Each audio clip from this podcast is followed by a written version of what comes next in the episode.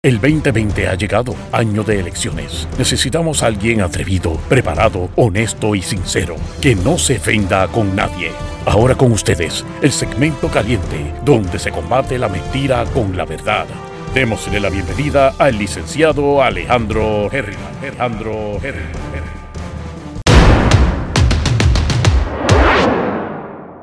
Eh, esta es una mujer que yo aprecio mucho porque la vida me la puso de frente hace como siete años atrás de pura casualidad. Este, yo soy medio presentado también, pero yo creo que somos medio presentados los dos y nos conocimos en la UPR. Y entonces ella, me, ella era la presidenta del Colegio de Abogados y yo tenía pues, varias dudas, no me acuerdo cómo fue la dinámica, que terminamos hablando y ella me sugirió que entrara ¿verdad? a una comisión, que es la comisión que todavía siete años más tarde pertenezco. Este, y por eso es que yo eh, promuevo tanto lo que es el Colegio de Abogados, porque la gente no entiende eh, pueden criticar lo que quieran, algunas cosas o demás, pero no conocen. El que, el que critica el colegio de abogados porque no lo conoce. Eh, y especialmente para la gente nueva, porque, por ejemplo, el acceso que tú tienes a personas este, que tienen mucho más experiencia que tú, eh, que gente que yo no hubiese podido conocer si no es por, a través del colegio, y que ahora son mis amigos y que los puedo llamar y molestarlos para lo que sea, pues eso lo da el colegio. Obviamente, es como todo. Depende de tu personalidad. Tú tienes las herramientas, la vida te da las herramientas. Si no las utilizas, pues, pues tú pierdes tu tiempo. Pero ahí está la herramienta y yo soy de los que pienso que todo el mundo debe colegiarse.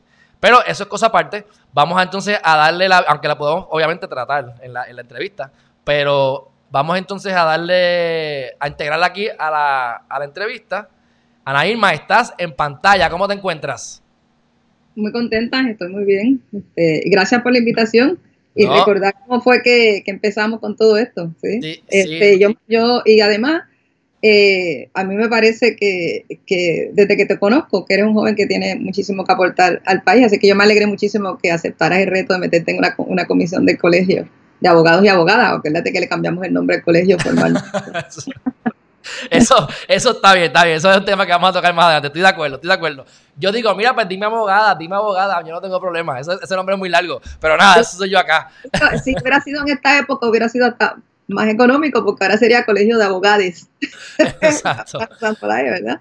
Pero es colegio de abogados y abogadas y tiene una razón obviamente de visibilizar la, las abogadas también en, la carrera de la abogacía. Sí, no, y eso se ha ido, eso se ha ido hasta las reglas, las reglas de evidencia, ¿eh? ¿verdad? Que también, o las reglas de procedimiento, que te lo mezclan, te mezclan ellos y ellas. Este bueno, lo que pasa es que desde los años 90 el, la, oficina de los tribunales, a través de, un estudio que se hizo, el Tribunal Supremo hizo un estudio sobre el tema de género en los tribunales. Una de las cosas que acogió fue eh, el uso del lenguaje inclusivo para visibilizar hombres y mujeres en, en todos los quehaceres de, del aparato judicial. Y por eso es que tú ves que mucho del lenguaje en la documentación de, los tribunales usa lenguaje inclusivo. Okay. Mira, estaba viendo, después yo voy a compartir la pantalla para que la vean, que es Rivera la senadora por acumulación en Facebook. Este, te pregunto, estos calientitos, ¿has tenido la oportunidad de, creo que no, pero sé que sabes que salió del Código Civil, me imagino que le vamos a meter la mano a leer eso. Sí, bueno, tengo que ponerme a leerlo porque eh, definitivamente en mi carácter personal y como candidata y como integrante de, Victoria Ciudadana en todas esas diferentes identidades, hemos estado hablando sobre el código eh, un código que no ha tenido suficiente discusión con, con, las partes que pueden ser afectadas, que es el pueblo de Puerto Rico completo, porque el código, eh, para que la gente que escucha tu programa, y estoy segura que en tu programa tú lo has estado diciendo, el código civil nos rige la vida, nos rige la vida a todo el mundo en muchísimas cosas. Pero una de las, de las áreas que más controversia dan son las áreas que tienen que ver con el derecho de familia. Eh, y de lo que por lo menos teníamos hasta hace poco, no sabemos qué cambios habría, eh, hay áreas que son preocupantes y podrían estar echando hacia atrás, e incluso hasta decisiones de los tribunales o, o, temas que se han ido avanzando en temas de, equidad e inclusión y lo que es el mismo concepto de las familias como una familia más diversa eh, y no las familias más tradicionales. Así que vamos a tener que leerlo con mucho cuidado, también los temas de los derechos sexuales y reproductivos, eh, para ver por dónde es que, están los disque cambios nuevos en ese código. Y me parece bien terrible que pretenda bajar como al parecer quieren hacerlo casi, casi por descargue, eh, porque una, una, una pieza como un código civil tiene que tener todo el tiempo que sea necesario para que sea realmente un código como el que necesita Puerto Rico estos tiempos, el Código Civil de Puerto Rico, un código decimonónico, que quiere decir que responde a una visión del siglo XIX, porque un código que la última revisión grande se le hizo en 1930. Así es que y, y, se ha invertido mucho dinero en diferentes estudios para hacer un nuevo código y por politiquería quitan de aquí, quitan de allá y finalmente lo que tenemos ahora al parecer es un cambio drástico en nuestro código que no necesariamente nos va a llevar a, donde queremos que, nos lleve un código, que es lo que necesitamos en estos tiempos. Sí, que es progresar, progresar, evolucionar. Que a veces nos vamos para atrás como el cangrejo. Bueno, no solo eso, sabe que, que, el código refleja lo que es la visión económica, social, cultural eh, y política. Yo digo para chaval, acuérdese que el código dice que la mujer sale de la costilla del hombre. Chiste de mal gusto, pero así, es de la época. Eso, esa es la visión. Esa es la visión que había inclusive en las leyes hasta el 76, cuando se hizo la reforma. Esa es una de las últimas grandes reformas que tiene ese código, fue una reforma del 76, impulsada por los grupos de mujeres y grupos feministas en el momento, para darle equidad a las mujeres en el matrimonio. Y decía más o menos lo que tú dices, la mujer tenía que seguir al hombre donde quiera que él fijara la residencia, él tenía todos los derechos, las mujeres estaban en la misma categoría que las personas menores de edad, que las personas que padecían de sus facultades mentales, las mujeres casadas, refiero. Una vez la mujer casada se, la mujer se casaba, pasaba a ser literalmente propiedad de su marido. Y es más, tenía que usar el apellido de fulana de, con el nombre del marido. Así que eso fue uno de los cambios, pero cambiar eso ahí no quiere decir que se cambia la mentalidad, las mentalidades cambian poco a poco y eso requiere a la misma vez otras cosas en la sociedad, como educación, que me imagino que son temas que tú vas a querer hablar un poco conmigo, eh, que tiene que ir de la par para que tanto hombres como mujeres y todas las personas en la sociedad podamos ir cambiando nuestras maneras de vernos en, esas relaciones eh, de género. Okay. Vamos a empezar con el, con, ¿verdad? con el proyecto que tienes, porque quiero primero empezar con dos puntos más importantes tuyos quiero hablar del, movimiento y entonces sí, las tres áreas más importantes, por lo menos si no da tiempo, que sería la parte de educación, seguridad y de, y de, y de, y de, este, educación, salud y seguridad, desde el punto de vista, ¿verdad? Desde el Senado. Aquí hablas de, que, de la diversidad. Eh, y eso lo puedes mezclar un poco con el, con el movimiento, porque yo sé que el movimiento también tiene una política de que tiene que haber un 50% de participación de las mujeres, este, atacan lo que son las minorías este, y, y propulsan pues la equidad ¿Cómo, me puede, cómo, tú, cómo, cómo, cómo, tú manejas eso dentro de tu plan? Bueno, eso es parte integrante y lo voy a mezclar con, creo que me hiciste una pregunta sea, de, de, de, cómo es que estoy aquí, ¿verdad? Eh, si yo vengo de tanta activismo que tiene que ver con la defensa de los derechos humanos y ahí pues he, estado, he tenido una vida entera eh, de temas relacionados con derechos de las mujeres, género, orientación sexual, los temas de raza eh, y los derechos humanos en general, pues, pues obviamente eso tiene que ser parte de lo que yo lleve en, la apuesta y en la oferta que le hago al pueblo de Puerto Rico de que crea en, mí como una posible candidata al Senado eh, por acumulación. Porque al ser Senado por acumulación quiere decir que estoy apostando a que voy a contar con la simpatía y el apoyo de todo Puerto Rico. La gente que va por acumulación es por todo Puerto Rico, no es por un distrito en particular. Eh, así que ese tema, el tema de la diversidad, el tema eh, es uno de los temas más importantes dentro de mi campaña porque yo creo que me define, me define a mí en muchos sentidos. Y nuestro agenda urgente, y, eh, que está en que, es el, el, documento base del movimiento Victoria Ciudadana y los principios éticos, pues parten de ahí, parten de respeto a la diversidad. De hecho, si tú entraste a mi página y estás viendo, la frase que yo uso mucho es fuerza en la diversidad. Eh, porque la gente tiene la tendencia a pensar que la diversidad es debilidad y que, es una, fuente de división y lo que nos entendemos en Victoria Ciudadana es que es todo lo contrario. Lo que pasa con la diversidad es que en el momento en que tú reconoces que somos personas diversas, reconoces y respetas eso, lo que vas a buscar es cuáles son los puntos comunes, los puntos comunes en los que podemos trabajar. Y eso es lo que entendemos que es la agenda urgente. Desde nuestra diversidad nos unimos en la agenda urgente y por eso es que la fuerza nuestra es la diversidad porque recoge toda una gama bien amplia de personas de la sociedad que están dispuestas a impulsar una agenda urgente eh, común, que es donde nos vemos reflejados y reflejadas. Así que venimos de diferentes áreas de la sociedad, con diferentes intereses, con diferentes ideas particulares, y nos enfocamos en lo que nos une, que realmente eso debería ser el estilo de vida de todo el mundo. O sea, no importa lo diferente que parezcamos, si nos vamos a la médula de, lo que, de nuestra esencia, estamos hechos de lo mismo y, algo que yo aprendí a través de los años es eso, es buscar, como siempre se aprende de todo el mundo, hasta de la gente mala, por decirlo así, de los pillos, cómo no robar o cómo robar, como yo estaba diciendo ahorita, este, cómo no hacer interrogatorios.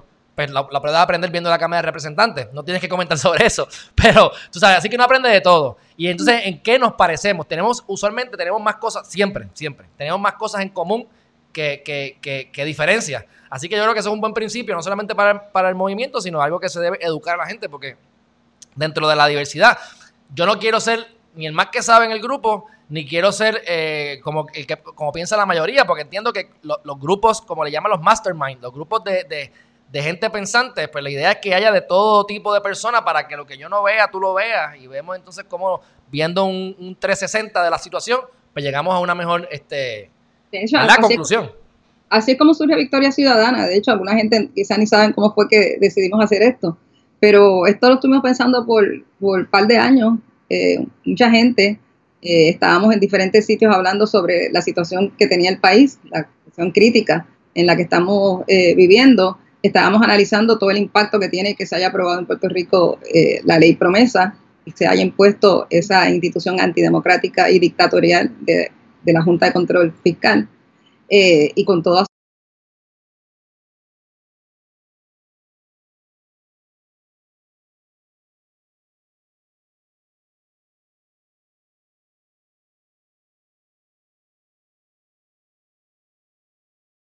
en la administración pública.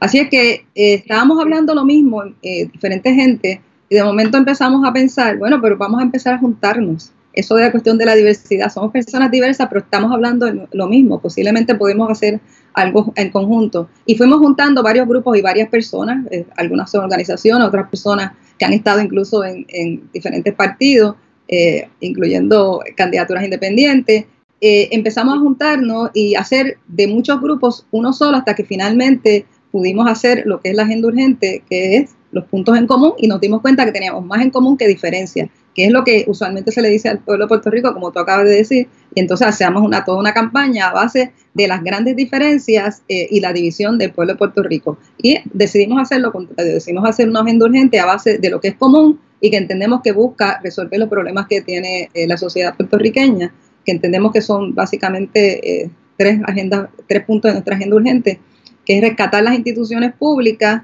eh, la reconstrucción social, económica, fiscal y ambiental y el tema de la descolonización. Y sobre eso, pues, podemos abundar un montón de otras cosas que están en nuestra agenda urgente y que estamos en la construcción de ese programa.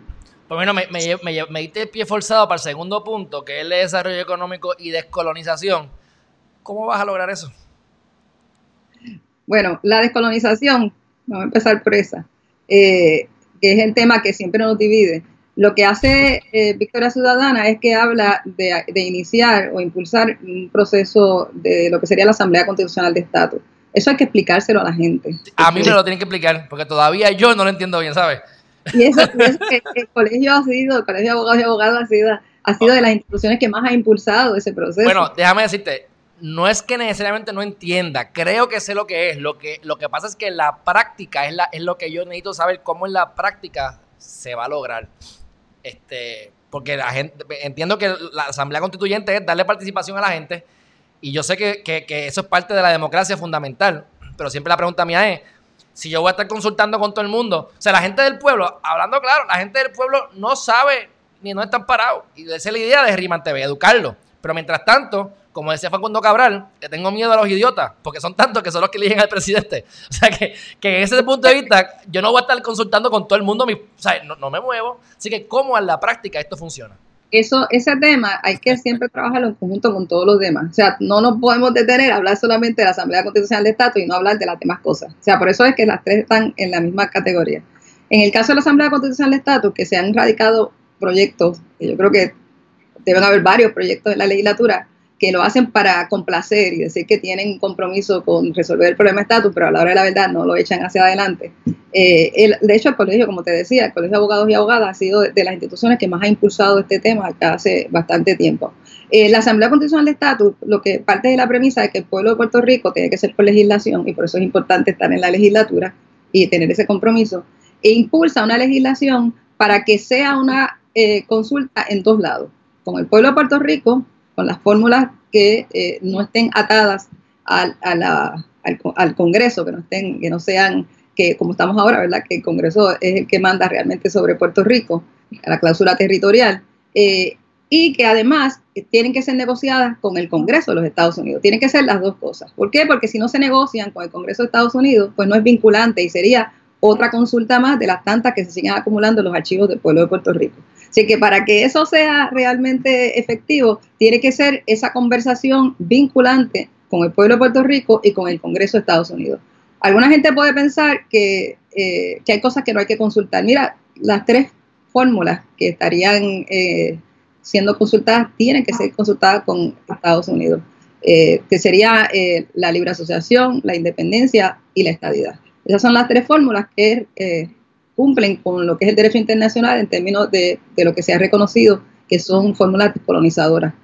En el caso de la, de estadidad, el, derecho internacional habla de integración, pero obviamente Puerto Rico, la palabra integración no es la que conoce, conoce la palabra estadidad. Si estuvieras en Francia, pues sería este otro, otro nombre. Si estuvieras en, en los países nórdicos, sería otro nombre. Eh, pero en caso de Puerto Rico, pues estaríamos hablando de estadidad. Pero todas esas fórmulas tienen que ser discutidas en Puerto Rico por todas las personas que se convoquen eh, por legislación para esa discusión, esas fórmulas. O sea, se conversan en Puerto Rico, se llegan acuerdos en Puerto Rico sobre cuáles son las fórmulas que se van a negociar con el Congreso de Estados Unidos y el Congreso de Estados Unidos tiene que decirle la verdad al pueblo de Puerto Rico cuáles son las, eh, las instancias de las fórmulas, de cada una de las fórmulas que estarían en negociación y que además aceptarían la vinculación con el resultado de, esa consulta del pueblo de Puerto Rico. Eh, y te digo que todas porque alguna gente a mí me ha dicho, ah, pero la independencia no tiene que consultarse. Pues mira, tiene que consultarse si tú quieres hacer, en caso de la independencia, un proceso donde Estados Unidos reconozca alguna responsabilidad en términos de algún proceso, por usar una frase en, inglés, ¿verdad? De phase out de la, de la colonia. Eh, así es que todo, todo se tiene que negociar. La libre asociación, sin duda, eh, requiere unas negociaciones con el Congreso de Estados Unidos y Puerto Rico y la estadidad obviamente. Así que ese es un proceso que te estoy diciendo apretado, pero más que nada el pueblo de Puerto Rico lo que debe saber es que es un proceso de legislación, parte del concepto de que el pueblo de Puerto Rico tiene la, voluntad y la facultad de convocarse, autoconvocarse para iniciar ese proceso y es el pueblo de Puerto Rico quien lo iniciaría. Así es que parte de la educación sin duda va a ser iniciar el proceso, pero iniciar un proceso para que la gente esté informada de cuáles son realmente las tres fórmulas que se estarían llevando a Estados Unidos y qué es lo que Estados Unidos está diciendo de esas tres fórmulas. Eso no se ha dado en Puerto Rico. Y eso es lo que quiere decir una asamblea constitucional de estatus. Eso a grandes rasgos, ¿verdad? El desarrollo económico, pues mira, el desarrollo económico es una de las áreas que nos preocupan, porque el desarrollo económico en Puerto Rico eh, tiene que partir de la premisa que Puerto Rico tiene que moverse hacia eh, mayor producción local, por ejemplo, el tema de la agricultura, un poquito más de autosustentabilidad en, en términos de, la economía. Hay que volver a mirar todos esos proyectos económicos que se hacen dándole un montón de incentivos a las grandes empresas. Yo no te estoy diciendo que no se den incentivos, pero hay que volver a mirarlas, porque esos incentivos tienen que ser eh, catalogados a base de lo que representan en términos de empleo y de lo que se queda en Puerto Rico. Y hasta ahora lo que vemos es lo que sale de Puerto Rico, no lo que se queda. Así es que esa es una de las áreas que estamos desarrollando. Eh, parte de lo que estamos haciendo en esta etapa en, Movimiento Victoria Ciudadana es lo que se conoce como el desarrollo de los temas de la, de la, de redes. Nuestras redes de economía, por ejemplo, están trabajando eso y se va a estar eh, consultando, no solamente con la gente que es de Victoria Ciudadana, sino para el pueblo de Puerto Rico. O sea que vamos a tener una plataforma para ofrecerle al pueblo de Puerto Rico que va a ser eh, bastante discutida antes de las elecciones. Eso también es único. Eh, pues, eh, Victoria Ciudadana ha estado consultando casi todos los procesos, bueno, todos los procesos, ha estado consultándolo eh, y permite que otras personas nos den ideas también sobre los diferentes puntos que tenemos en nuestra agenda urgente. O sea que para dar ideas no hay que pertenecer al partido como tal. No, no tiene que pertenecer al partido como tal. Las ideas son buenas, no importa de dónde vengan, y así debe ser el proceso en cualquier país. Eh, que las personas tengan la libertad y tengan la confianza de poder dar sus ideas. ¿Y eso se hace en el website o llamando a algún número? ¿Cómo es que se, ustedes reciben esos comentarios? Bueno, ahora mismo estamos en el proceso de dar a conocer los documentos base. Se va a iniciar un proceso de promoción para que la gente eh, va a tener un espacio donde pueden entrar y, y solicitar los documentos y entonces iniciamos el proceso de la discusión. Y como el coronavirus nos ha cambiado un poquito las cosas, vamos a estar haciendo algunas consultas eh, de manera eh, virtual. Eh, antes queríamos hacerlo de otra manera, pero vamos a estar haciendo todo lo más posible por las consultas virtuales, que la gente tenga la libertad de mandarlos, mandarnos sus insumos, así que va a haber esa conversación. Eso, eso pronto va a estar anunciándose. Yo, le, yo veo una oportunidad porque lo que tienen que hacer es una aplicación sencilla que tenga unas opciones de ABCD o multiple choice y, que y empezar a bombardear a los puertorriqueños. Ahí lo difícil es, lo difícil es identificar, ¿verdad? Que sean de Puerto Rico, porque como por ejemplo, yo tengo mucha gente aquí que nos está viendo que están de fuera. Pues ellos pueden decir, pues, que Ana Irma gane, voy a Ana Irma 100%, pero tienen que venir a votar. Así que es importante que esa data sea, ¿verdad?, de Puerto Rico, pero yo veo esto como una oportunidad grandísima, este, porque mayormente lo que yo he visto, y eso pasa muchas veces, pues los, muchas veces los partidos más pequeños, o hasta los mismos candidatos independientes, traen una fuerza eh, a nivel de redes, pero no necesariamente eso se ha traducido en el, en el voto real. Y por eso es que estamos aquí en Geriman TV, que es lo que yo recargo todos los días cuando estamos en esta sesión, sección de elecciones 2020. Se ganan las elecciones con la gente que no ha votado. Hay más gente en la calle que cualifican para votar que no están votando que los mismos que ganaron para ganar para la gobernación. O sea que, que hay, ese, hay, ese, hay esa posibilidad gigantesca pero que lo bueno es que al, tenernos que obligar a adaptarnos a, los medios sociales, pues puede ser una norma más, más, allá y que podemos llegar, llegarle más repetidamente a la gente para que se den cuenta de la importancia, porque es como yo digo, ah, es que yo no voy a votar por ninguno porque no sirven. Bueno, pues está bien, pero vota por ti, haz un writing para que, para que contabilicen ese voto, para que no digan que no votaron un millón o dos millones, sino que esté contabilizado, que, que, que fue un voto de protesta. O sea, en, en, el peor de los casos, ¿verdad? Ahora tenemos una variedad este, mayor y yo estoy aquí también educando para hacer los votos mixtos, para la ley electoral. O sea, la idea es que la gente se eduque y, y eso hará, entiendo yo, a mi, a mi juicio, que va a hacer que se envuelvan más y quieran ir a votar. Esperemos, eh, ¿verdad? Esperemos. Yo, este, yo estoy de acuerdo contigo. Precisamente esa, esa es la base. De hecho, eh, eh, Victoria Ciudadana desde el principio hemos estado conscientes de que tenemos que hacer que la gente se sienta motivado y motivada, que las personas se motiven a inscribirse a quienes no se hayan inscrito, quienes se han salido de la práctica de ir a votar, que vuelvan y se reactiven, pero que más que nada se sientan que tienen una razón por la que ir a votar. Eso que tú estás diciendo y que, y que es la norma de tu programa, es precisamente lo que, lo que queremos, que la gente entienda que, mira, hay una razón para ir a votar, hay una razón para ir a exigirle a, eh, a la Junta de Control Fiscal que de esos planes de autoridad, hay una razón para ir a sacar la Junta de Control Fiscal, hay una razón para que se protejan las pensiones, que se declaren eh, como servicios esenciales la salud, la, vivienda, el acceso a la educación, todo eso la gente tiene que entender que eso no sale del aire, eso sale de ese ejercicio de votar para que después puedan ir a reclamarle a todas las personas que no cumplieron. El pueblo de Puerto Rico tuvo un buen ejercicio, yo diría que, que un buen ensayo con el verano del 2019, eh, haciendo uso de su poder de algo que no está, y tú lo sabes como abogado, que no está en nuestras leyes, que es la revocación, o sea, ese proceso de revocatorio de las personas que están electas por, por por el pueblo directamente, porque hay unos procesos que tiene la legislatura que no los usó. Pero el pueblo de Puerto Rico se tiró a la calle y sacó al gobernante. Eh, de hecho, en Victoria Ciudadana, desde antes que eso sucediera, teníamos ya como uno de los temas de, las revisiones electorales, el darle al pueblo de Puerto Rico ese, ese poder eh, revocatorio, ese, hacer un referendo revocatorio donde, cuando el pueblo así lo exija, eh, para aquellos casos como el que sucedió donde es necesario y es importante sacar al gobernante o a las personas que son electas. Así es que, que sí, hay que promoverlo. Eh, eh, hay que, no podemos, en estos días no podemos estar yendo a la calle, la calle es virtual en muchos sentidos, pero también está en la calle otros, porque si tú tienes una familia o amistades que ven eh, lo que se está haciendo por las redes virtuales y tú puedes conversar, tú eres una persona, cuando digo tú no me refiero a ti, me refiero a cualquier persona, ¿verdad? que, que, está viendo tu programa, que ve el programa allá, que ve lo que hace un live de esta persona, que ve lo que se hace en otro sitio, puede ser también portavoz de, mira, empieza a mirar lo que está diciendo tal persona. Esa puede ser una persona que es una candidata o candidato distinto. Eh, y así es como se va a tener que seguir reproduciendo eh, mientras estemos en esta situación. Pero el uso de las redes sociales, aún cuando podamos estar más libremente eh, de maneras presenciales, como quiera es un instrumento clave y, tú lo sabes porque eh, tú ves la cantidad de personas que se han hecho eh, celebridades por el uso de las redes sociales. O sea que hay una gran cantidad de gente que está pendiente de lo que se dice en las redes sociales. Así que no podemos echarlo hacia un lado. Es un instrumento, es una de las plataformas y es una de las maneras en que se reciben los mensajes eh, hacia las elecciones. Así que Victoria Urgente está, el Movimiento Victoria Ciudadana está con su agenda urgente, está muy consciente de, de eso, de que eso es una de las maneras.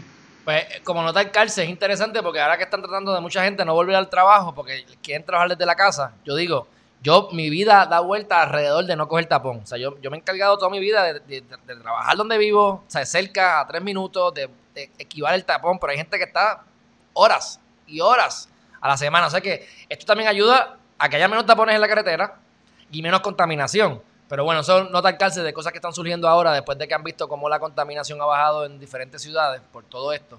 Así que es algo hasta bueno para el ambiente.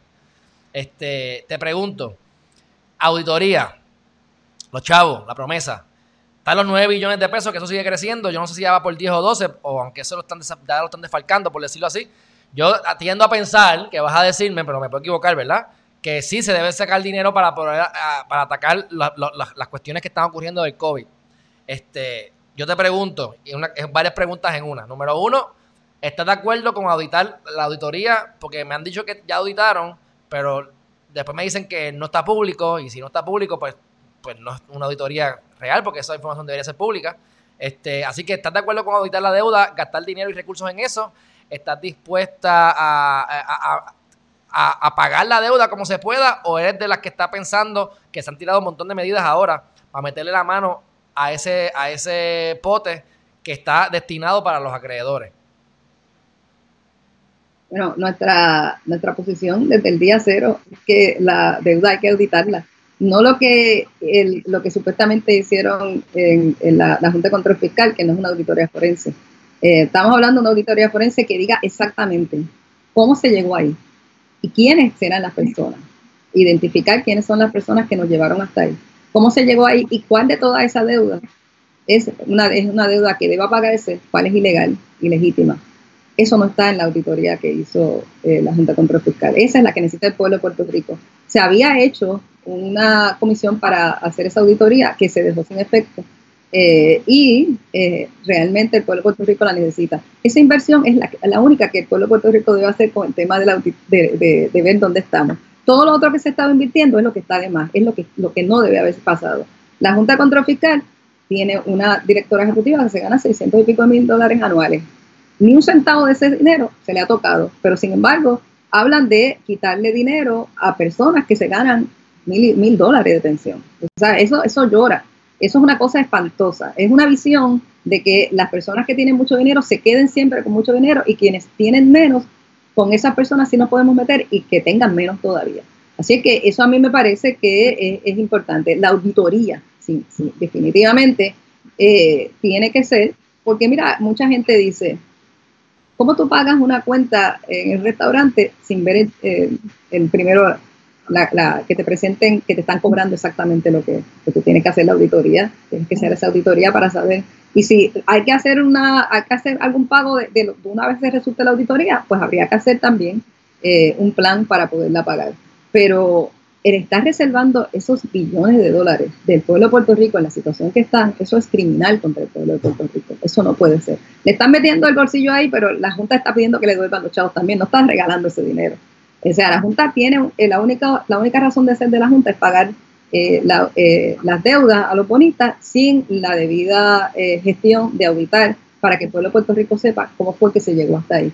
Si hay alguna acción criminal, cuando se hace la auditoría de la deuda y se establece que tales y tales personas fueron las personas culpables, pues hay que dirigir también hacia donde corresponda para que esa investigación culmine y si culmina en cargos criminales, que culminen también en cargos criminales, sin ningún miedo. Por eso es importante la auditoría. Y eso tiene que hacerse público. La gente tiene que saber el resultado de la auditoría, tiene que saber cómo fue, tiene que hacer las preguntas y las preguntas deben ser contestadas. Sí, por así que definitivamente sí, estoy de acuerdo con una auditoría. Es la base principal para poder saber y manejar adecuadamente el tema de la deuda en Puerto Rico. Y en cuanto a la Junta de Control Fiscal, nuestra posición es que no le vamos a dar dinero a la Junta de Control Fiscal. No, no les reconocemos eh, que sea una entidad democrática, el pueblo de Puerto Rico paga la totalidad de los gastos. Yo no sé si mucha gente está consciente que la, Junta de Control Fiscal es pagada totalmente por el pueblo de Puerto Rico, pero totalmente. ese, es parte de los argumentos, de que nos, nombraron una gente que nos cogimos, nos, nos imponen y para colmo la tenemos que pagar nosotros. Pero todo, todo el dinero que gastan en lo que sea, la cantidad exorbitante que le pagan abogados y abogadas ahí, los 600 y pico mil de, la directora ejecutiva Jaresco, todo eso lo paga el pueblo de Puerto Rico, ni un centavo lo paga el Congreso de Estados Unidos que nos impuso esa ley. Yo cobrando 150 pesos la hora y esta gente cobrando 600, mano. Yo diría que que me contraten para eso. Trabajamos part-time. Mira, este es importante resaltar, y aquí hay un, alguien que comentó, eh, y lo quiero, porque como aquí tenemos que asumir que la gente no conoce, este, hablaste someramente así, de, de la eh, auditoría forense. Y es importante porque aquí hay un, un comentario que dice, eh, hay una diferencia entre auditar financieramente y la auditoría forense, que es la que busca la acción criminal o cómo se llegó allí, y dice, es la primera persona que lo dice como se supone. Este, así que yo creo que es importante porque creo que esto es una médula importante del, plan que tienes, que a mucha gente le interesa, pero es saber que no es lo mismo, 2 más 2 es 4, cómo llegamos ahí más o menos, qué pasó, cómo balanceamos, cómo lo balanceamos, que eso se puede balancear ficticiamente, que es lo que yo siempre digo, que es balancearlo por 5 años corridos para irme. Este, pero que es para ir a meter preso a la gente, que yo estoy de acuerdo con eso, porque creo que en otros países ha funcionado, siempre se me olvida si es Finlandia o, cuál es el, país que se me olvida siempre, pero que le metieron mano a los banqueros, le metieron mano a los políticos y la, y la cosa se arregló. Porque obviamente cogen miedo, porque vas preso de verdad. O sea, te vamos a ir a visitar los domingos, tú sabes. Así que...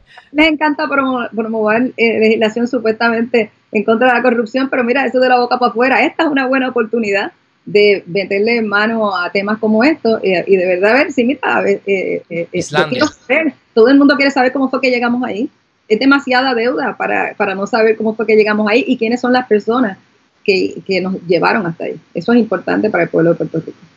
Aclarando que es Islandia, siempre se me olvida, ahí Mariana está pendiente y puso que es Islandia y es Islandia, es verdad. Finlandia Islandia, pues vamos, es Islandia. Vayan y busquen para que vean, le digo a la gente que está aquí, porque metieron preso un montón de gente hace años y funcionó. Bueno, este, vamos a entrar rapidito al movimiento. ¿Qué va a hacer el movimiento Victoria Ciudadana para retener al pueblo de Puerto Rico y no se vaya corriendo como se han ido unos cuantos? Aunque sabemos que se van y vuelven, porque si habíamos 2.8 millones, ahora me dicen que, y que habemos que 3.1, que yo no sé si eso es verdad, pero pues aumentamos otra vez bastante. Este, aunque llegamos hasta que sin 4, ¿verdad? Pero, eh, ¿qué van a hacer para retener la gente? ¿Cómo, cómo, cómo Victoria Ciudadana eh, incluye dentro de ese plan, futuro plan o agente urgente, de agente urgente? Este, la retención? Bueno, fíjate, eso es uno de los retos que tiene eh, cualquier, cualquiera, cualquier partido. Eh, en nuestro caso, tiene que ir de la mano con las propuestas que estemos desarrollando con desarrollo económico, pero también con lo que son las garantías de los servicios esenciales. ¿Y por qué te digo eso? Porque tú podrás tener un desarrollo económico que no responda a garantizarle a las personas eh, calidad de vida. Pues entonces eso no es un desarrollo económico que te mantenga la gente en el país. O sea, tú tienes que definitivamente eh, eh, darle a la gente unas opciones que vean, bueno, yo me educo en Puerto Rico, pero la educación en Puerto Rico tiene el resultado de que yo me puedo quedar en Puerto Rico trabajando. Bueno, pues tienes que darle a la, educación la importancia que tiene y a la misma vez desarrollar fuentes para que Puerto Rico sea un sitio donde la gente pueda quedarse trabajando. La calidad de vida yo creo que es lo más importante, pero más que nada el compromiso que pueda tener el gobierno, en este sentido, pues la legislatura tiene que estar comentando legislación en torno al desarrollo económico, que veamos que la gente se puede quedar en Puerto Rico.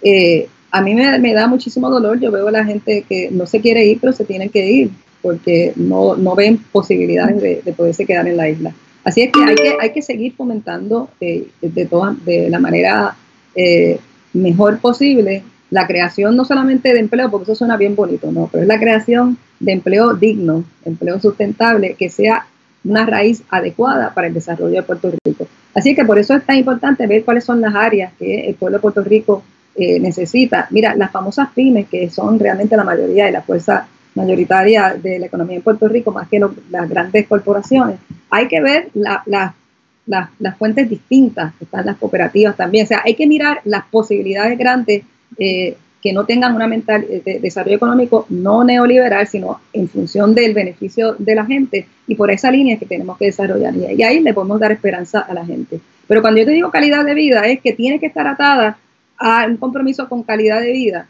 que es lo que no, ha, no, no estaba pasando hasta ahora. Cuando tú no, no reconoces cuáles son los servicios esenciales de un pueblo, pues tú no estás reconociendo el compromiso que tienes con la calidad de vida de la gente.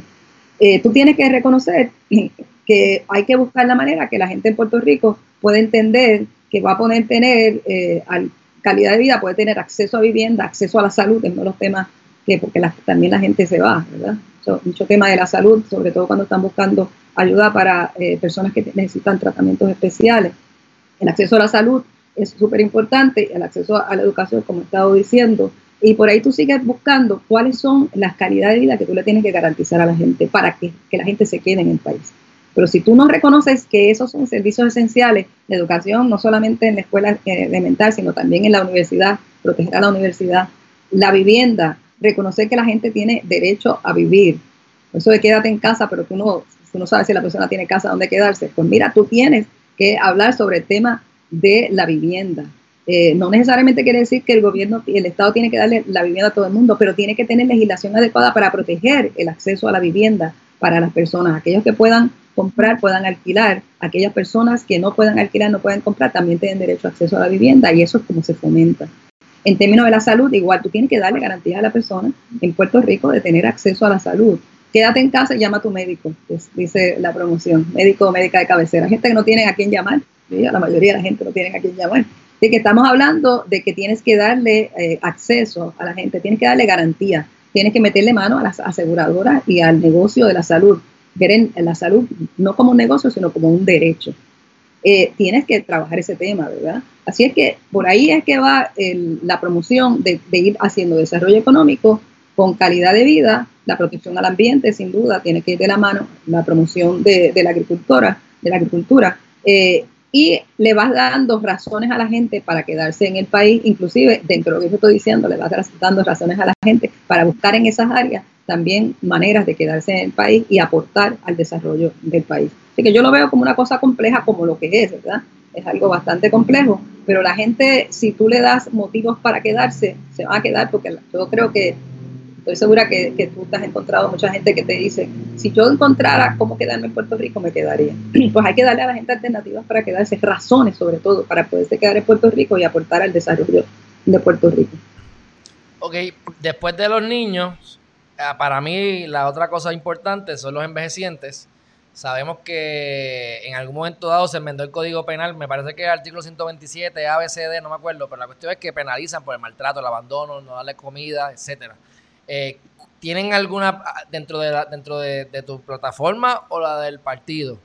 Eh, ¿Contemplan atacar el problema de los envejecientes, considerando además de que somos un pueblo viejo y que más del 30% o alrededor del 30% eh, son envejecientes?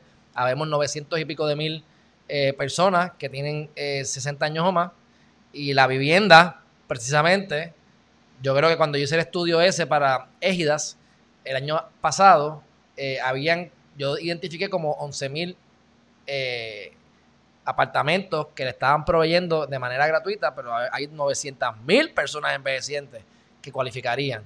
Esa problemática de, un país viejo y de, personas que a lo mejor los hijos no los visitan, que se fueron, maltrato dentro de los hogares, ¿cómo, tienen algo para tratar eh, esa temática de los envejecientes? Fíjate, eso va de la mano con lo que acabo de decir. Hay gente que se va eh, y se va con dolor en el alma porque están dejando atrás eh, sus personas mayores. Quieren hacerlo, son una de las razones porque mucha gente no se quieren ir, pero a veces tienen que ir para, incluso para poder ayudar a esas personas que están dejando atrás. Alguna gente que yo prefiero pensar que son la minoría, se van y, quizás no están pendientes. Eh, pero a mí me parece que, que, lo que tú acabas de decir es un retrato exactamente de por qué el Estado, el gobierno, tiene que tener una mirada de eh, cuáles son las prioridades.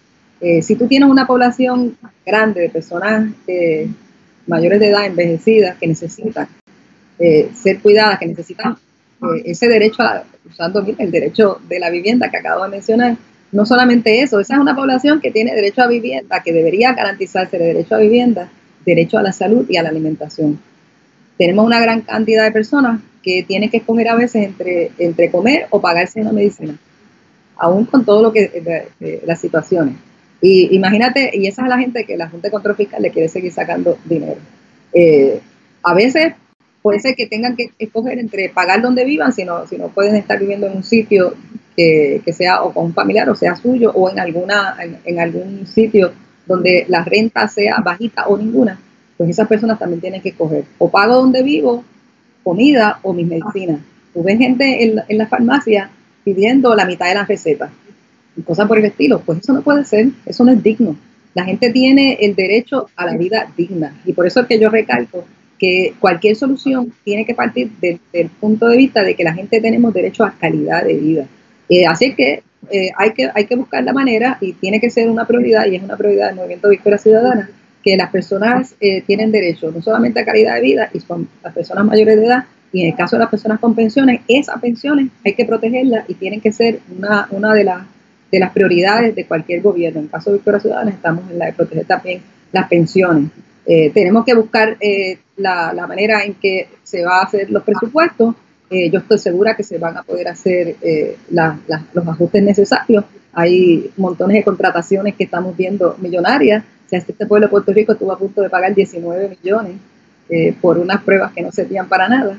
Quiere decir que tenemos que buscar eh, la manera de, después que se haga inclusive también esa auditoría fiscal, pero tenemos que buscar la manera de usar los dineros que tenemos de una manera responsable con el pueblo de Puerto Rico. Así es que yo creo que por ahí hay salida, si tú tienes y si uno tiene en mente que la prioridad tiene que ser la calidad de vida de las personas, eh, las personas mayores de edad tienen unas particularidades eh, que hay que ser sensibles y que tienen que estar sobre la mesa para estar segura de que se cumplen. Penalizar a la gente, pues yo, yo soy de las que pienso que el acercamiento penal nada más no nos, no da ninguna solución. hay mucha cuestión social, mucha cuestión no solamente de educación, sino dar herramientas.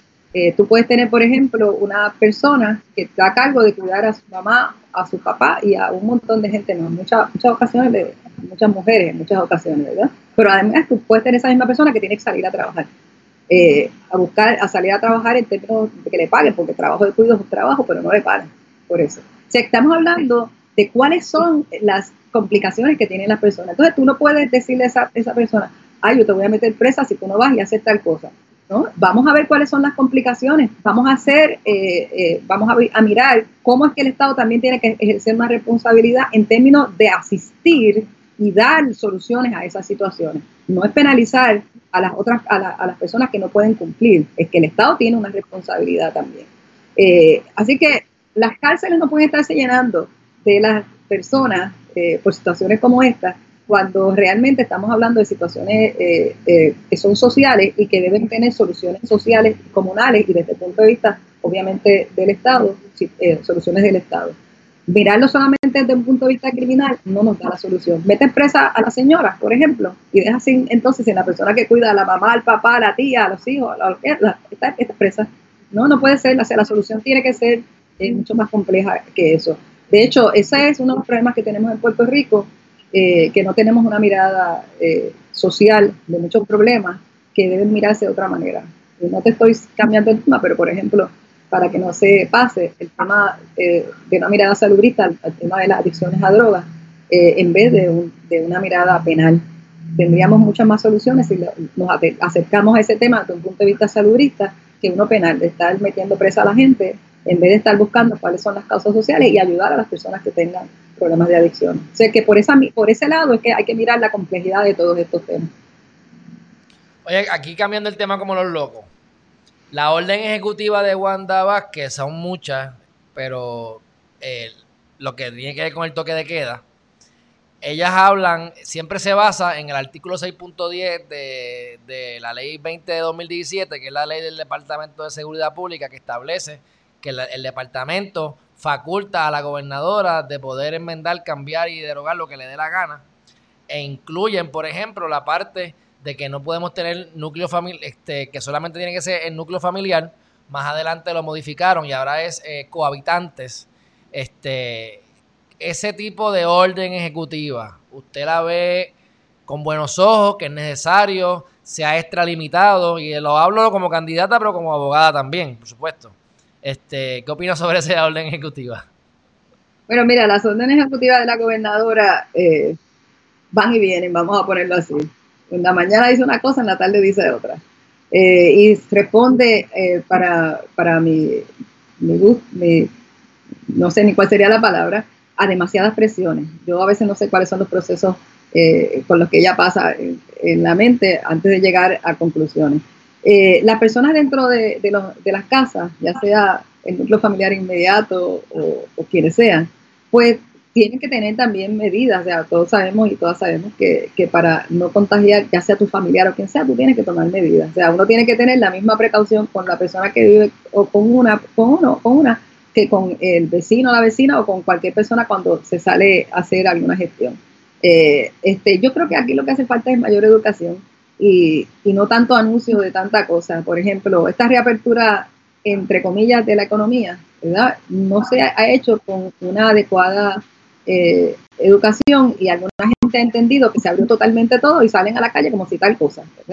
Eh, aparte de que sabes que, que no cumple ni siquiera con los estándares que se han estado diciendo. Ayer nada más en la prensa estaba el secretario de salud reconociendo que ni siquiera tenía los elementos necesarios para poder hablar sobre el rastreo, que es uno de los elementos principales para decir abrir la economía.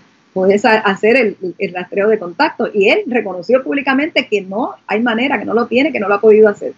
Además, está en, eh, reabriendo parcialmente en el pico del contagio, cuando eso es exactamente lo contrario a lo que, a lo que se recomienda. O sea, uno no entiende para qué tanta cosa de tanta, de tanta orden ejecutiva si al final lo que está haciendo es contrario al propósito de lo que se supone eh, que se haga. Y la otra cosa de las órdenes de la, de la gobernadora que a mí me preocupa es la línea fina que a veces tiene con casi declarar en Puerto Rico una ley marcial eh, y un estado de excepción. Y eso es preocupante eh, cuando pretendió eh, evitar, por ejemplo, el derecho a la libre expresión de las de, por ejemplo, cuando eh, pararon a una gente que estaba en bicicleta, por usar ese ah, ejemplo. Luego, cuando pretendió que la gente no pudiera expresarse en, en manifestaciones muy creativas, con, cumpliendo con las reglamentaciones del distanciamiento físico, este, pretendió que ni siquiera eso se podía hacer, pues no, porque aquí no se ha declarado una ley marcial. La gente tiene derecho igual a la libre expresión. Así es que a mí me parece que hay que tener mucho cuidado. Eh, uno no puede marearse de poder, que creo que es lo que le está pasando a la gobernadora y que de vez en cuando se tiene que leer la constitución eh, y no puede estar haciendo eh, tanta orden ejecutiva que tiene visos de inconstitucionalidad. definitivamente la gente tiene también derecho a la intimidad, que va con la, pregunta tuya, la, eso es un derecho constitucional, ¿verdad? El derecho a la intimidad quiere decir el respeto a tu, a tu vida familiar.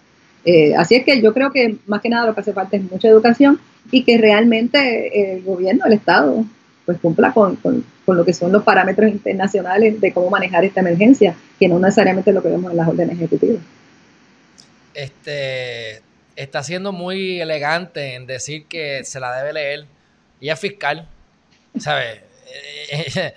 Todo para mí eh, viene con un propósito exacto. Ella sabe muy bien lo que está haciendo. Incluso cuando le preguntaron al secretario de la gobernación en las vistas, le preguntaron, ¿una ley va por encima, una ordenanza va por encima de la ley? La respuesta fue, eh, de ordinario no. Pero hay una ley ahí que yo creo que es la, la 20 de 2017, no me cites el número. Este, hay, una, hay unas cosas que, que permiten que sí, que se vaya por encima. Y eso para mí es absolutamente no. Pero bueno, eso es lo que tenemos. Bueno, pero eso no necesariamente quiere decir que sea legal. O sea, el, el asunto es, mira, eh, yo estoy sorprendida en ocasiones como, como aquí eh, se hacen cosas eh, y pretenden que su color de que, que está en una ley eh, tiene que ser aceptada solamente porque esté ahí. Pues no, pues eso se reta. Si es inconstitucional, es inconstitucional y hay que decirlo y hay que retarlo.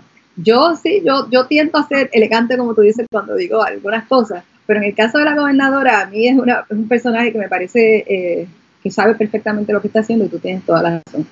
Cuando ella hizo esa conferencia de prensa que parecía una fiscal presentando su evidencia, lo único que faltó es que hiciera Exhibit 1, Exhibit 2, Exhibit 3, fue presentando todos los documentos para justificar el contrato fallido de la compra de, las pruebas rápidas para detectar coronavirus.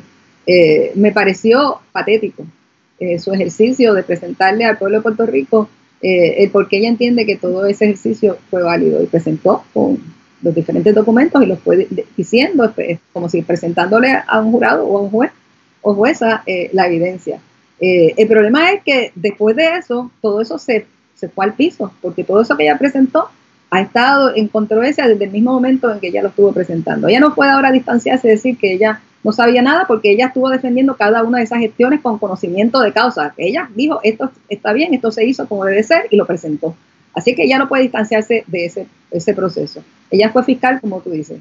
Eh, también luego estuvo en la oficina de la Procuradora de las Mujeres. Cuando estuvo en la oficina de la Procuradora de las Mujeres, eh, fue uno de los momentos en que esa oficina menos actuó a favor de lo que es la defensa de los derechos de las mujeres. Y entonces, ahora, como gobernadora, tampoco ha querido hacer eh, reconocer el estado de emergencia sobre violencia de género.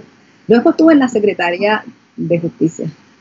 O sea, en la Secretaría de Justicia, ella era la Secretaria de Justicia de Ricardo Rosselló. Mira, tranquila, que ahora está Isa García demandando. Y nada más lo que sale en esa demanda está recreando toda la novela, que independientemente no, se, no llegue a nada, el cuentito va a salir cerca de noviembre 3. Porque ya está. Y, yo voy a hacer un video dedicado, porque eso, eso es una novela, eso olvídate. Habrá que leerla. Acá lo que es que, mira, la presunción de inocencia la tiene mucha gente, pero está difícil la presunción de inocencia en el sentido de que ella no sabe lo que está haciendo de la gobernadora con todo esto que estamos conversando y habrá que leerse eh, la novela como tú dices que está saliendo. Habrá que leerla. Aprovechando el programa que tengo, como yo digo, si te dicen caballo una vez, no le hagas caso. Usted siga para adelante. Si te dicen caballo dos veces, mírate en el espejo. Pero si te dicen caballo tres veces, relincha. y de verdad que está fuerte. Este, esto va a ser, va a ser cuesta arriba para ella ahora, pero bueno, esos son otros temas. Este, yo sé que ahí va a, va a, salir todo lo que ha ocurrido, eh, porque sabes cómo son los casos. Ahí hay, que, hay que probarlo todo, así que para probarlo hay que restregarlo, hay que tirarlo. Y está medio fuerte. Bueno, este. Eh, refrescame la memoria. Si te, si te nos encontramos en el ascensor, nos quedan 30 segundos, el elevator pitch. ¿Por qué es que voy a votar por usted? Bueno, yo creo que puedes confiar en que yo nunca he dicho nada que yo entienda que no puedo llevar en, la acción. Yo no voy a estar haciendo promesas en el vacío. Eh, yo estoy empeñando mi palabra como una persona que lleva años eh, luchando por los derechos humanos, los derechos del pueblo de Puerto Rico, la justicia social y por un país eh, inclusivo y de equidad. Eh, así es que eso es lo que yo estoy apostando, lo que llevo y lo que yo ofrezco. la construcción de un país inclusivo quiere decir un país que no se discrimine por distintas razones, donde todas las personas tengamos participación. Esa construcción del país inclusivo tiene que partir de, de, muchas áreas, tiene que partir de educación, tiene que partir de compromisos del Estado, pero más que nada de personas con voluntad de que así sea. Y eso es lo que yo le estoy ofreciendo al pueblo de Puerto Rico. Eh, por eso es que mis tres pilares de, campaña tienen que ver con todos esos temas, sobre todo con el tema de hacer desde los derechos humanos, eh, impulsar eh, legislación que tenga que ver con garantizar los derechos de todo el mundo en su diversidad, garantizar los procesos para el desarrollo económico adecuado de Puerto Rico, la descolonización y quitar la Junta de Control Fiscal eh, de Puerto Rico. Así que creo que eso es lo que yo estoy ofreciendo al pueblo de Puerto Rico. Yo apuesto a, a, que durante muchos años he estado en, la, en el público desde el otro lado de las gradas, como he dicho últimamente. Yo he estado participando en la legislatura desde el punto de vista de la gente que va a impulsar legislación, eh, reuniéndome con legisladores y legisladoras, eh, haciendo en el público, vigilando, viendo cómo es que se aprueba la legislación impulsando eh, políticas públicas desde la sociedad civil. Y decidí poner todo eso al servicio del pueblo de Puerto Rico y estar ahora en la legislatura, impulsándolo desde allí y recibiendo de la sociedad civil lo mismo que en un momento yo estuviera haciendo, eh, que es la fiscalización adecuada para que lo que se esté, se esté diciendo que se va a hacer se haga, porque es, tiene que ser esa conversación. Uno no llega a la legislatura para sentarse allí a calentar un asiento y olvidarte de, dónde venías. llega la legislatura y lo más que tiene que tener presente es que el pueblo te eligió para unas cosas y eso es lo único que uno tiene que estar pensando. Que tú te debes al pueblo que te eligió, tienes que tener la mente abierta, tienes que tener el oído abierto, pero sobre todo tienes que poner la palabra donde le dijiste al pueblo que le ibas a poner. Eso es lo que yo ofrezco. Eh, uno de los temas más importantes y controversiales y que yo no sé cuál es la solución es el tema de la corrupción. Este, puede ser que el sistema funcione, pero la gente no funciona. Puede ser que simplemente, eh, pues como pasó aquí, que la Secretaría de Justicia es seleccionada por el gobernador, pues es difícil que le quiera meter mano al gobernador. Eh, viene Wanda Vázquez y nombra al de ética gubernamental por 10 años, pues se desestiman los casos. Este, tienes que confirmar a los fiscales a los, y a los jueces cuando hay eh, candidatos que me ayudaron en la Comisión Estatal de Elecciones, los pongo como jueces de instancia municipales o ayudantes de algunos de los alcaldes. Este, he escuchado diferentes candidatos de diferentes partidos, independientes y de popular, para ser específico, que unos tienen unos planes ahora de anticorrupción y hay otros que piensan que debería ser electa la posición de secretaria de justicia y que los jueces no deberían ser nominados y confirmados de esa manera. Yo sé, porque lo he estudiado, no a la profundidad que se merece el tema a lo mejor, pero sé que en otros países se ha hecho, así que hay unos argumentos en pro y en contra, independientemente de la decisión que usted determine. Eh, ¿Cómo usted ve el, tema de la corrupción y ese nombramiento de jueces y secretarios de justicia? ¿Debería quedarse como está? ¿Debería haber alguna modificación, aunque sea cuesta arriba? Este, o simplemente no hay solución para esto? Bueno, eh, lo que pasa es que no importa lo que, cómo tú cambies el asunto, lo importante es que nunca se vea como un inversionismo político. Lo importante es que las personas que sean nombradas en los diferentes puestos vayan solamente a, ejercer la función por el puesto mismo, no por quien te esté nombrando o por cualquier otra consideración ajena a eso. En, Puerto Rico eh, este, hay que acabar con el inversionismo político, eso es la fuente de la corrupción, sin duda. Eh, y, tenemos que trabajar ese tema. En Victoria Ciudadana estamos este, estudiando la posibilidad de que, eh, de que no se pueda hacer ese tipo de inversión eh, tan, a gran escala en, en, las campañas políticas, que, que, después tú lo ves en, los contratos, en la enfermedad del contratistas y de la corrupción. Así que todo eso tenemos que mirarlo desde ese punto de vista. Las elecciones de, de, jueces o de juezas o de ese tipo de cosas en, en otros sitios, incluyendo algunas jurisdicciones de Estados Unidos, también es así. Eh, a eso habría que verlo con mucho cuidado porque no estaría ajena a la presión que yo te estoy diciendo. Así es que eso hay que tratarlo con mucho cuidado. La gente cree que es una solución mágica, pero no lo es. Porque realmente lo que hay que mirar es qué es lo que puede provocar corrupción. Esa, esa es la fuente de lo que hay que estar mirando. No es la manera en que se vota o se elige, sino dónde está ¿Cuál es el ente que sigue? Si la corrupción te sigue a ti porque yo estoy invirtiendo, hago una campaña para que tú votes por mí, pues ese es un problema. Si, si, si es, es el, que hay que mirar, sigue el dinero, como dice el refrán, ¿verdad? Así es que la corrupción es la fuente de, muchos del problema, no necesariamente la manera en que se eligen las personas en los puestos. Pues yo creo que sí, yo creo que es cuestión de no tenerle miedo a meterle mano y, meter preso a quien haya que meter preso, pero bueno, del dicho al hecho hay un largo trecho y la justicia es lo que se prueba en corte y la democracia, que esta no te va a gustar, es hacerle creer al pueblo que manda pero no manda nada. Así que si tú haces lo que dice, yo creo que sería la primera persona en la historia de Puerto Rico o el primer partido en pues hacer esto. Así que, así que ahí te lo dejo. Y te voy a decir, y si eh, Victoria Ciudadana dice que nos incluye a nosotros el derecho que tiene la gente de revocar. Si, si yo no cumplo, no cumple nadie, las personas de Victoria Ciudadana, pues tendrían una de las cosas que estamos impulsando es el poder revocatorio del pueblo, porque nos saquen también, porque lo importante es que el pueblo sea quien tiene el poder último de mantener o no en, el, en esa silla a las personas que son electas. Así que yo voy con eso, voy con, con esa, con esa posición, eso es lo que ofrezco, eh, y, pero más que nada la gente nunca puede dejar de ser, eh, entregarle totalmente a quien sea las personas que son electas su poder, poder no puede ser eso. La gente, los electores y las electoras siempre tienen que escoger y exigir a la persona que se escoja que se cumpla. Y si no se cumpla, deben tener el poder de sacarlo. Está bien, pues licenciada, gracias por el tiempo que me has brindado. Si tienes algo que decir, lo puedes decir. Ya yo por lo menos con mi parte he concluido las preguntas que les quería hacer por hoy. Este, yo como quiera, pues me quiero mantener en comunicación con usted durante lo que quede, porque eh, parte de lo que estoy haciendo no es solamente eh, traer candidatos y que los conozcan, pero también pues tienes una pericia en ciertas áreas, una pericia mayor que la mía en muchas áreas, que obviamente pues cosas que surjan en el camino, pues me gustaría volverla a poder tener aquí antes del 3 de noviembre o de cuando sea que sean las elecciones. Este, que ahora se está tocando ese tema de que a lo mejor se cambian, yo espero que no, pero sabemos que tiene que ser en noviembre, así que algo van a tener que hacer yo lo, último que te quiero decir es, sin duda que, cuando una de las cosas importantes de llegar a la legislatura es cambiar las reglas del juego de cómo es que se funcionan eh, las elecciones.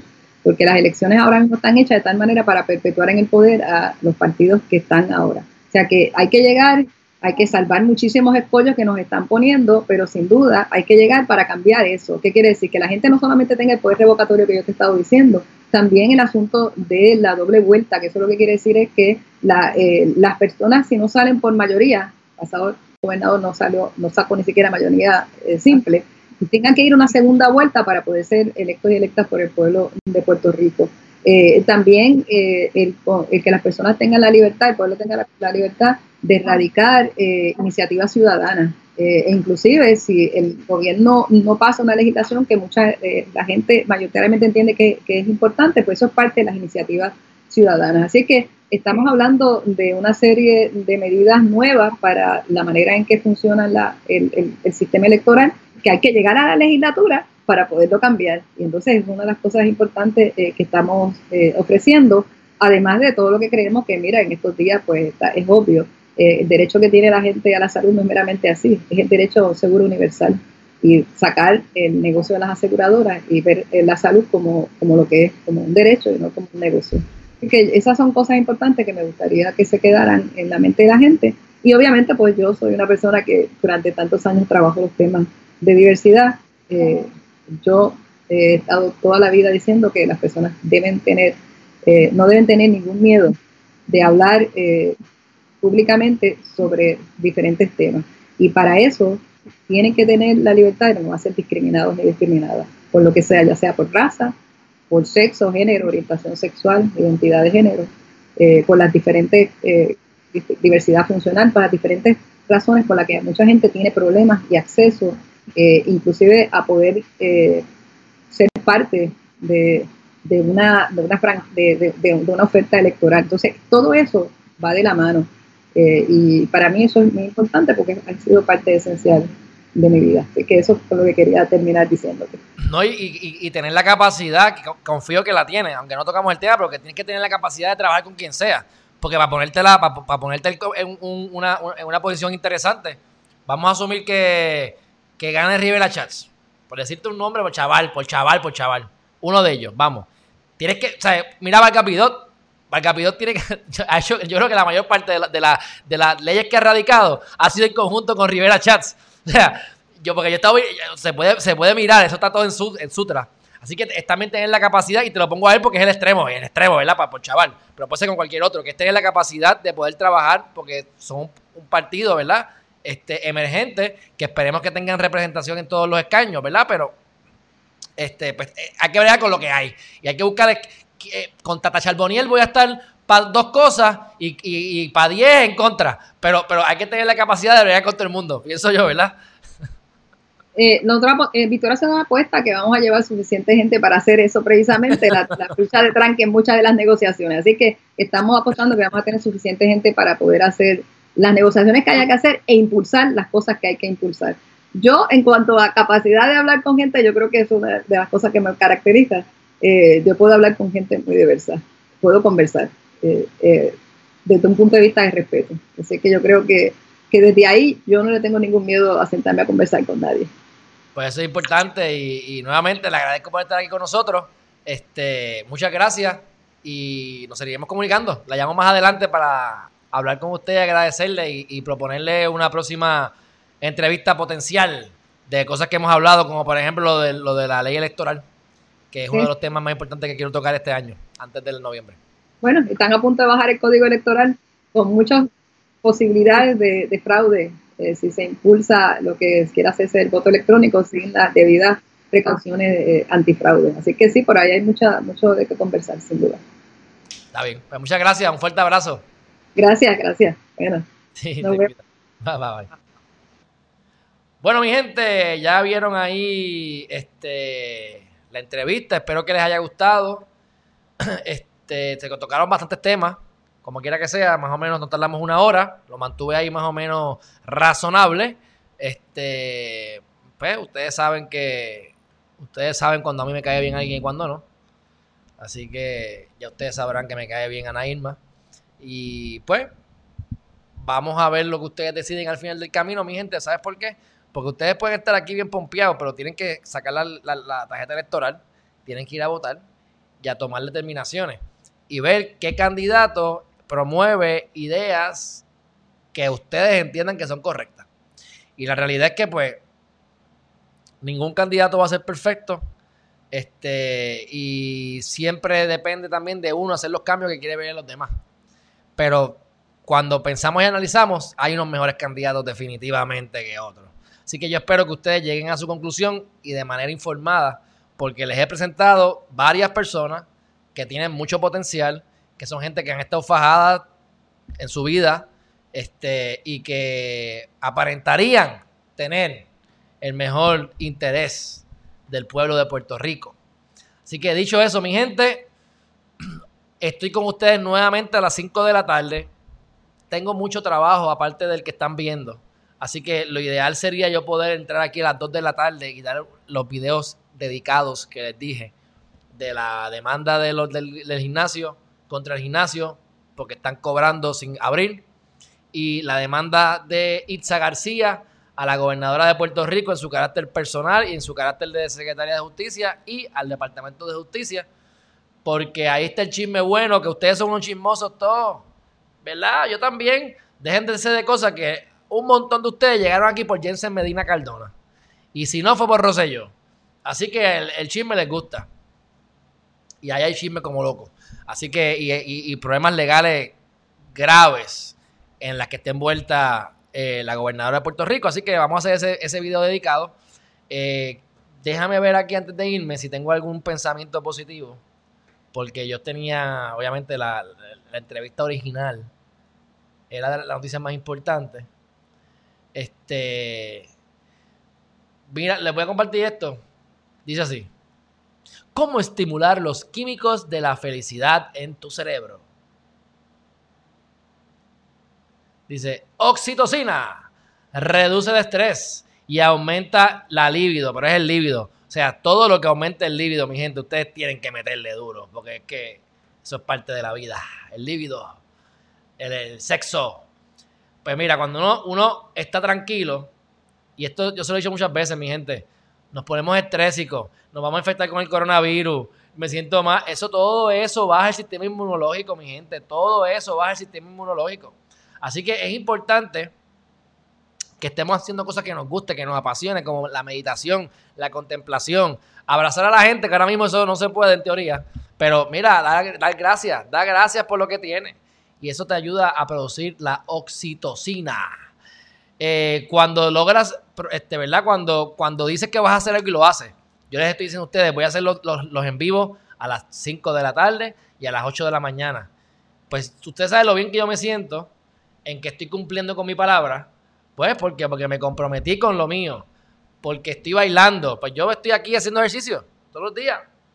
Y reírnos. Todo eso ayuda a, a la endorfina. Y esto parece, ¿verdad? Cambiando el tema lo loco, pero les he hablado de la risoterapia. Y que cuando a mí me, introdujeron a lo que es la risoterapia, yo me sentía como un estúpido riéndome. Porque yo decía, pero para que yo me voy a reír, te empiezas a reír y de verdad que te dan ganas de reír. Y ya yo he aprendido que donde quiera que yo voy, entro riéndome. Llevo años haciendo esto y me ha funcionado.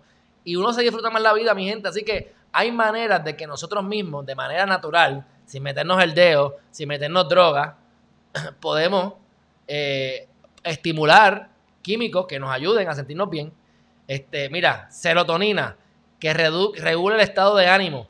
Hay que agradecer por estar vivo, agradecer por, lo que tiene mi gente. Oye, aire acondicionado, luz, luz, acceso a personas con cerebro que quieran entrevistarse aquí conmigo en Geriman TV.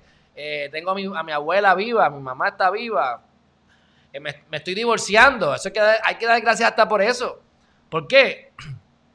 Porque las bendiciones vienen escondidas, mi gente aunque de la manera, yo no hubiese querido haber estado en la posición que estoy de divorcio, pero cuando yo miro hacia atrás digo, Señor, gracias, porque me ha dado unos beneficios y unas bendiciones que yo jamás hubiese podido eh, capturar estando casado como de la, eh, de la, manera en que estaba casado, de lo que estaba ocurriendo en mi vida. Así que yo estoy seguro que a ella también le convenía. Así que debemos abrazar el cambio y agradecer lo que tengamos. Porque créanme que siempre hay gente que está peor que uno y no importa lo bien que te vaya, no seas arrogante porque hay gente que está mejor que tú.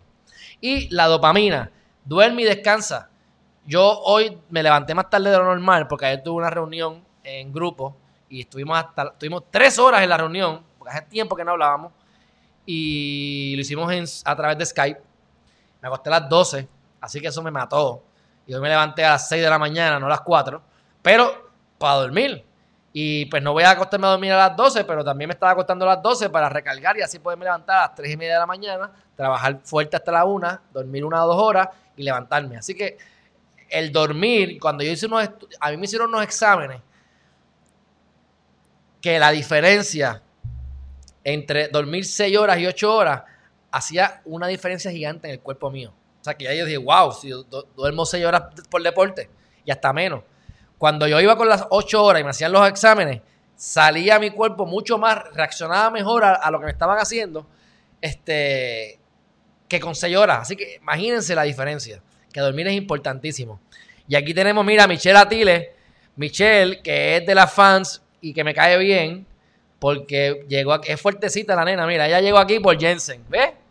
Eso, eso, Michelle, ya yo te puedo tirar tu perfil. Si tú llegaste por Jensen, aquí hay un montón que llegaron por Jensen. Este, y Michelle llegó aquí hace como una semana regañándome porque yo tenía el countdown de los ocho minutos. y ahora ella, pues, es una experta y llega aquí a las, a, a las 8 y 8 y a las 5 y 8 y ya no tiene que esperar. Así que, Michelle, gracias un millón por el apoyo, porque por gente como tú es que seguimos aquí y este canal seguirá subiendo a otros niveles. Así que gracias por estar aquí, gracias por los comentarios, por supuesto. Este, y por último, esto lo hablé ayer aquí, pero lo quiero volver a traer, y es el hecho de que no es la especie más fuerte la que sobrevive, ni la más inteligente, sino la que mejor responde a los cambios. La ley de Darwin dice que eh, van a van a. Eh, la ley de Darwin dice que, que ¿verdad? los más fuertes sobreviven. Pues aquí él dice, bueno, sí, son los más fuertes, pero no necesariamente son los más fuertes, el que cambie. O sea que yo lo que veo es que sí es el más inteligente y el más fuerte. Pero el que es el más inteligente y el más fuerte es el que se modifica rápido. Y estamos en momentos de cambio, mi gente. Lo único consistente y seguro en la vida es dos cosas, la muerte y los cambios. Así que tenemos que dejar de tenerle miedo a la muerte, porque eso va a venir como quiera que sea, es algo que no podemos evitar y tenemos que adaptarnos a los cambios. En los momentos de mayor crecimiento, en los momentos en que las compañías explotan, los, IBM de la vida, los, los, ¿cómo es? los Apple de la vida, es el momento de crisis. Google, Google empezó como para el 99 para el 2000, en el momento del Y2K y toda la debacle. Después del 2001, que fue lo de las Torres Gemelas, y explotaron. Este, eh, o sea, el negocio. Estaba en momentos de cambio y el que no se adapte se queda atrás. El que no se adapte a la tecnología, el que no se adapte a los en vivo, el que no se adapte a, hacer lo que yo estoy haciendo, los abogados que quieran quedarse en la oficina esperando que la gente llegue sola a su oficina, caducaron. Por eso es que muchos se, van a pique. Yo he conocido muchos abogados que vienen de la manera tradicional y llega este nene con mucho menos experiencia y consigue un montón de cosas y casos porque es presentado y porque utiliza vías alternas. Incluso me paso refiriendo casos porque para colmo, el que, el que quiere, el que, el que no necesita el que no necesita lo tiene, ¿verdad? Pues a mí me llegan casos y lo refiero porque mira, me apestan, me apestan, porque a mí lo, mío es lo que estoy haciendo ahora, buscar la manera de seguir creciendo en bienes raíces y llevar un mensaje. Este, pero el que no se adapta al cambio, mi gente, no va para ningún lado. Así que dicho eso, antes de irme voy a compartir una foto con ustedes que también la había, la había puesto ayer. Esta es cosa de aquí que no tiene nada que ver con los lives míos, pero mire, mire qué cosa ahí, mira, mira, mira, mira, mira. Esto fue en algún punto dado. Chequéate esto. Yo no sé qué significa esa, esa, esa cosita blanca ahí. Yo creo que eso es una. Yo creo que es de participación. ¿Ves? Primer lugar, segundo lugar y participación. Yo cogería ese, eso de participación y me limpiaría el fundillo con él.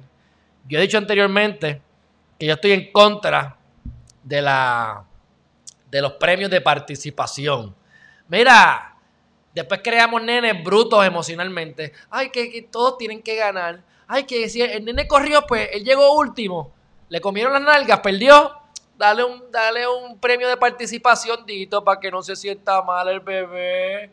Después ese nene llega a la calle, le meten cuatro galletas en la calle y después están llorando. Ay, todo está tan mal porque no gané, porque... Mira, mi gente, que pierdan, que aprendan a perder. Llegaste último, pues ponte a correr más rápido. Llegaste último, pues mira, Mira a ver qué hiciste mal para mejorar y no fomentemos la mediocridad. Así que ahí yo tengo un primer lugar y un previo de mediocridad.